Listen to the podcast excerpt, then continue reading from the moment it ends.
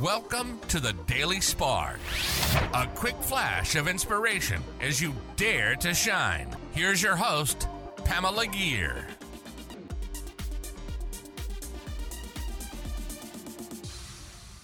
Hi, fellow luminaries. Welcome to the Daily Spark. If you've tuned into previous episodes of the Daily Spark, you'll remember that I've defined shine as living our purpose and manifesting our dreams. Join me as we learn to shine together. Today's episode is called You Are Worthy Now.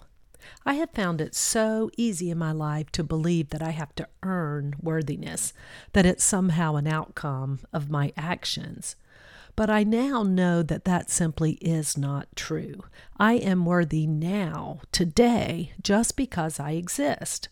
I was brought here to expand the Creator's light and love, to broaden the Creator's experiences for more life. I am worthy. Right now, today. I don't have to lose weight to be worthy. I don't have to have a new job or do a better job today to be worthy. I don't have to wait for people to know who I am to be worthy.